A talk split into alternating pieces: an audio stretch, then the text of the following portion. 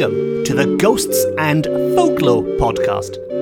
I'm Mark Rees, and on each episode, I investigate a different, weird, and wonderful subject. And on this episode, we are going to look at what could be described as a very dark detective story in which a wizard is employed to solve a mystery and does so using some quite macabre methods involving skulls and all sorts of things that I won't spoil now because it's all coming up shortly. Let's just say this wizard had some quite gothic methods, and his name was Robin Ddu Black Robin, with Ddu being the Welsh word for black. Now, he was also known as Robin the Ddewin, with Ddewin being the Welsh word for wizard, Robin the Ddewin, Black Robin the Wizard, although in this particular tale he is simply known as Robin Ddu. And I should make clear at the start of this episode, just so there's no confusion. But this is one of those tales where fact and fiction, where real and not so real, become mixed up, shall we say. The lines become a little bit blurred, it becomes a little bit hazy, because there was indeed a real person called or known as Robin Ddu. He was a poet, a prophetic poet who was writing in Anglesey in the 1400s. At the other end of the scale, there is also Robin Ddu, who is known in folk tales as being this all powerful wizard. The Robin Ddu we are going to look at in this particular tale falls somewhere in between, because this Robin Ddu was also known to be a wizard the big difference was he had no actual powers. He had no magical abilities. Or, to put it more bluntly, secretly, he was a charlatan. He couldn't actually perform magic, but people believed he could. And that is the Robin Ddu we are looking at on this episode. And I am sure Robin Ddu, in his various guises, will become a reoccurring character on this podcast. This is his first appearance, as it were, but he will be back. But for now, we are sticking with this charlatan version of Robin Ddu, who, depending on how you want to look at it, was either quite clever, quite ingenious in the way he pulled off his magic tricks, or you could just say he was a, a crook, a charlatan, a fraud, but rather than making up your minds now, let me tell you this tale, and then we can pick it apart at the end and see what you think. Now, to begin at the beginning, Robin Ddu was based in the north of Wales, and as mentioned, while he wasn't a real magician in this particular story, he was described as being so cunning that he could make people believe he had magical powers, and his fame spread over the whole of Wales. Now, this tale takes place in the Vale of Towy, where a lady has lost three precious gems. Not only were they valuable financially, but they had sentimental value to this woman. They had been given to her by her dead sister, and she had turned the house upside down, looked everywhere for them. She could not find these three precious gems. And as a result, she had to seek outside help and turned to, yes, you guessed it, Robin Ddu, or Black Robin. Although, as an aside, this is kind of going off on a tangent into another piece of folklore. We are told that if only this lady had known of the well of Llan Bedrog. If only she'd known, because, to quote, by means of that, it is quite easy to discover who has stolen your property. All you have to do is kneel by it, and after throwing in a bit of bread, name all whom you suspect, and when the thief's name is mentioned, the bread sinks. If only she'd known about this much easier way of doing it, it would have saved everyone a lot of bother. But that would have been a very short story for this episode. She did not know about the Well of Llanbedrog. She summoned Black Robin instead. This powerful wizard she'd heard so much about and sent a servant northward to track him down. Now, Robin wasn't cheap. Wizards never are, are they? Even if they are potentially fraudulent wizards, they are never cheap, and he was offered £50, quite a sum at the time, £50 to head southwards and to help this lady find these three gems. And that was an offer he could not refuse. And after meeting with the woman, after listening to her tale, he agreed that yes, he would find those three gems, but he needed payment up front. Give me the £50 now, and then we'll worry about your gems. To which the lady was, naturally, slightly reluctant. To quote, she said, £50 is a lot of money. It is indeed a lot of money. I should like to test your power before giving it to you. A wise move. Test this wizard's power first. Don't just take his word for it because, well, as we know, he isn't in fact a wizard, but she doesn't know that and she thinks of this ingenious way to discover if he really has any powers. And Robin, of course, had no choice but to go along with it. He said, Yes, bring it on, in so many words, bring it on. I accept the challenge. And so she put a tame bird under a dish on the table and sent for this supposed magician and asked him to say what was under the vessel. Now, maybe the lady thought she was being funny by doing this. Maybe she was having a little joke to herself. But it wasn't just any old tame bird that she'd hidden under there. In fact, it was a tame robin redbreast. A robin redbreast, the namesake of this magician. And if you keep listening, I'll tell you why the Robin has a redbreast as a little extra at the end of this episode. But she summoned this Robin, Robin Ddu, Robin the pretend wizard, and asked him to say what was under the vessel. And he had no idea. He had absolutely no idea what was there. He didn't know what to do. He didn't know what to say. Now, he could have taken a wild stab at it, a wild guess, but even his sweet talking, cold reading powers, whatever he used to get by people, even he could not pick one of however many billions of things could have been under there. And he thought let's just let's just come clean. Let's just admit defeat on this one. Maybe try and sweet talk my way out of this one and find some other way. And so he held up his hands and said robin is caught Robin is caught, and I am sure you are one step ahead of me here. But by Robin is caught, what he meant is I am personally caught, I am busted. The lady, however, thought it was amazing, thinking he referred to the bird which was a robin and which was caught, which was trapped underneath that vessel. She was, to quote, astounded at what she regarded as a wonderful display of power, and Robin was too cunning to confess. It's always the case, isn't it? It's always the, the, the, charlatans who get all the luck. And that's certainly the case with Robin in this instance. He had the, the roll of the dice, as it were. And so the money was paid over. That wobbin £50 was given to Robin and the process of finding the gems, the actual real work, began. Now, while he might have been a rubbish wizard, a rubbish psychic, he was, as mentioned, very, very cunning. He had some ideas on what was really going on here, and to begin with, he inquired carefully into all the circumstances of the disappearance of the gems.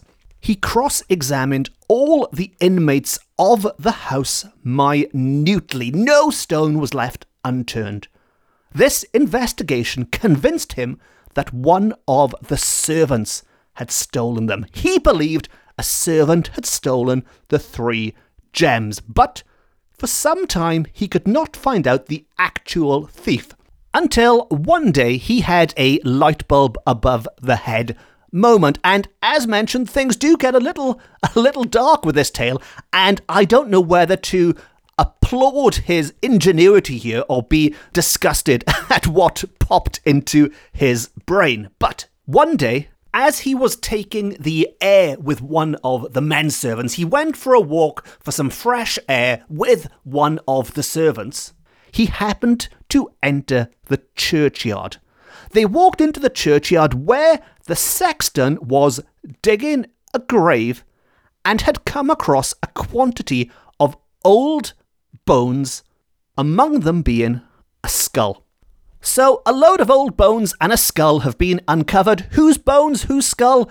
Nobody really knows. And considering what happens next, nobody really cares either by the sounds of it. Because Robin helps himself to the skull. He, he helps himself to the skull which has been freshly dug out of the ground. He takes the skull and takes it back to the house with him, back to his room. While the servant who accompanied him and saw all of this rushed back into what, what I'm assuming was the, the servant quarters or the kitchen or wherever the, the servants and the workers gathered and told them, and I'm, I'm paraphrasing slightly, but it was along the lines of, You will not believe what this madman has done. We, we were just going for a walk. He's gone into the churchyard. He's brought someone's skull back to this house with him, and he is now alone in his room with it.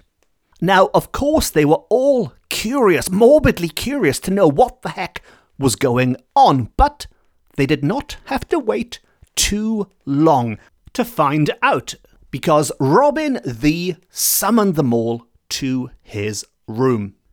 He gave them all a very stern look, and then he said, Tomorrow night I will summon a legion of devils, and they will punish the guilty with all the tortures of hell. But the innocent shall not suffer with the guilty. Take these.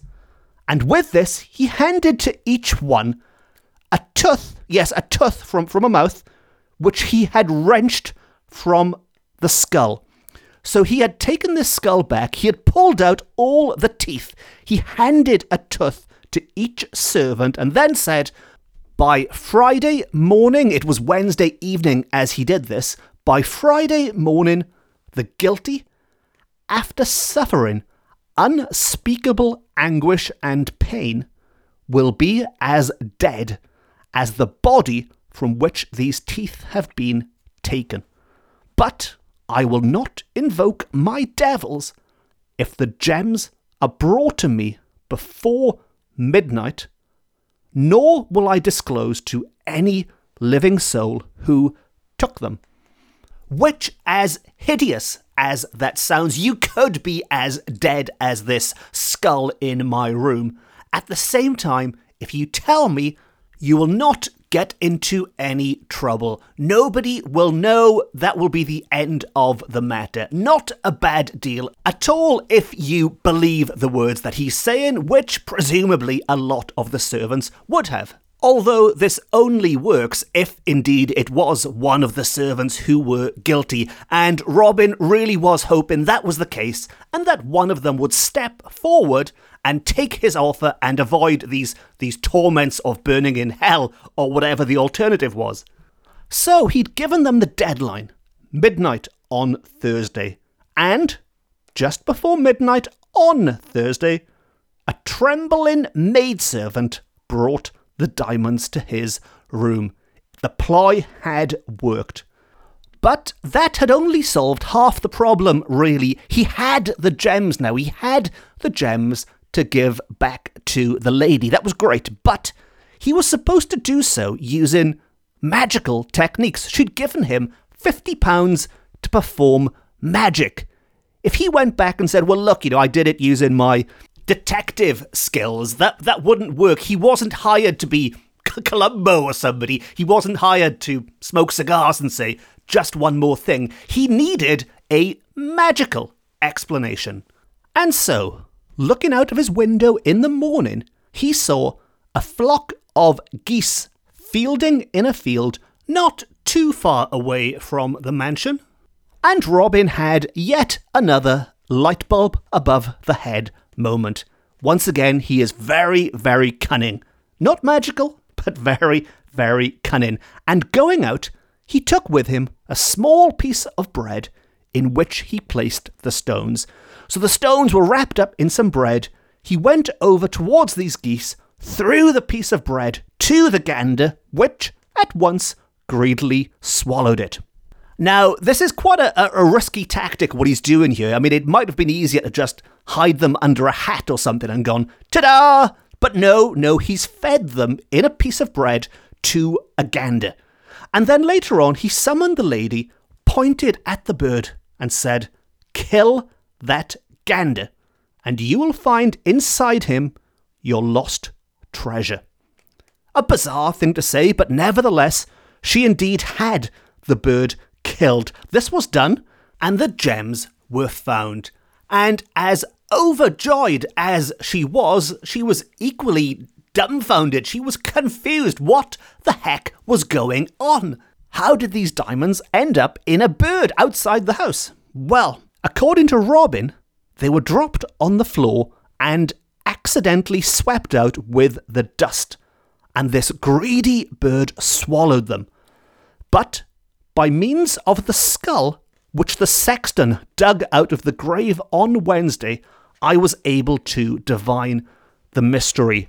All of which neatly ties up any potential problems he might have had with that skull being in his room. He'd used it as an explanation for finding the gems magically and if any rumours had been started about this weirdo who'd taken a skull from the church, now they knew why he had done it. There was a rational explanation after all. And it should be pointed out that yes, there was deception involved, but it was a happy ending for everyone. The maidservant was happy. She had gotten away with her foolish act of theft. His employer was happy because she had her gems back, and by the sounds of it, £50 wasn't the biggest amount of money to her.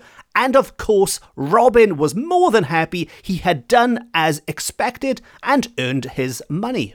Everyone is happy. Well, everyone except the gander, maybe, but everyone else is happy. And that is a tale of how Robin Ddu Black Robin would convince people that he is indeed a magician. Does that necessarily make him a bad person? Does that make him evil? It, it probably doesn't make him a good person. At the same time, he's not really hurting anyone. Somewhere in between. I, I don't know. I let you decide. But I did mention earlier that we would also look at the origin of Robin Redbreast's red breast. Why does Robin have a red breast? Well, luckily, Welsh folklore has the answer. Welsh folklore has the answer to everything. And, to quote, a Welsh boy was throwing stones one day at a robin redbreast. My poor boy, said his grandmother to him, have you not heard of the fiery pit and how this merciful bird takes cool dew on his little bill and lets it fall on sinful souls in torment? The marks of the fire that scorches him as he drops the water are to be seen on his red breast. Never throw a stone at a robin. Now, I would argue you shouldn't throw a stone at a robin, regardless. You, you shouldn't throw stones at any birds. But according to this old tale, it is because this merciful bird takes pity on those in torment, on those burning in hell. And as a result of dropping this cooling dew down to the tormented, they get this scorch mark in return. That is their reward for helping out the unfortunate. And this is yet another good example. I've mentioned this on several other episodes, but this is yet another good example of how closely intertwined Christianity is with many Welsh folk beliefs and traditions. But now you know the next time you see a robin redbreast, where that red breast came from, and it wears it almost like a badge of honour. It announces to the world that that little bird has literally been to hell and back. And yes, I know there's probably a much more mundane reason for it. Maybe the red just scares away foxes or, or something like that. I don't know. But I like to think that the wise old Welsh grandmother knows best, and that bird has been to hell and back.